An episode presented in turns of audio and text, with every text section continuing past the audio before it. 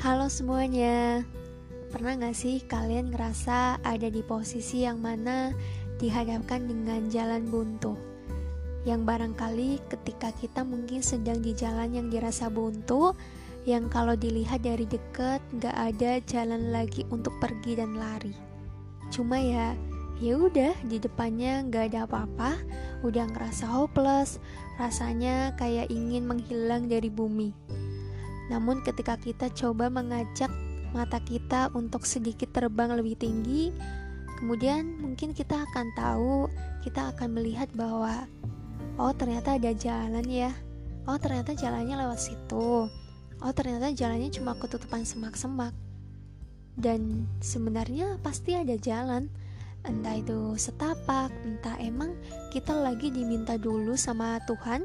Mungkin Tuhan lagi siapin jalan terbaik atau mungkin mata kita yang lagi nggak bisa melihat apa-apa jadi belum bisa melihat bahwa sebenarnya itu bukan jalan buntu tapi justru jalan menuju tempat yang lebih indah menuju tempat yang lebih mengagumkan.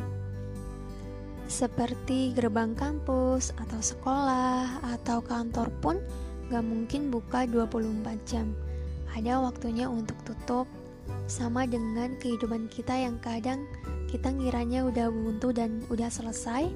Padahal itu sebenarnya emang waktunya untuk kita istirahat waktunya untuk berhenti waktunya untuk merefleksi diri. Kira-kira jalan apa aja yang udah kita lalui kira-kira kejadian-kejadian apa yang akhirnya membawa kita ke titik ini ke jalan ini kejadian apa yang kira membuat kita bahagia dan kecewa dan apa sih yang perlu kita pertahankan, perlu kita tingkatkan, atau justru ada hal yang perlu kita perbaiki.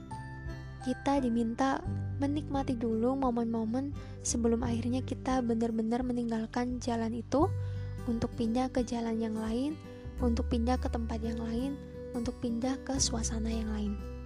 Jadi, ketika sedang ngerasa di jalan buntu, tetap tenang karena pasti akan ada jalan lain tetap semangat, tetap menemani diri sendiri meskipun dalam masa-masa jalan buntu itu dibarengi dengan gemuruh hati, gemuruh kepala, dan gemuruh jiwa.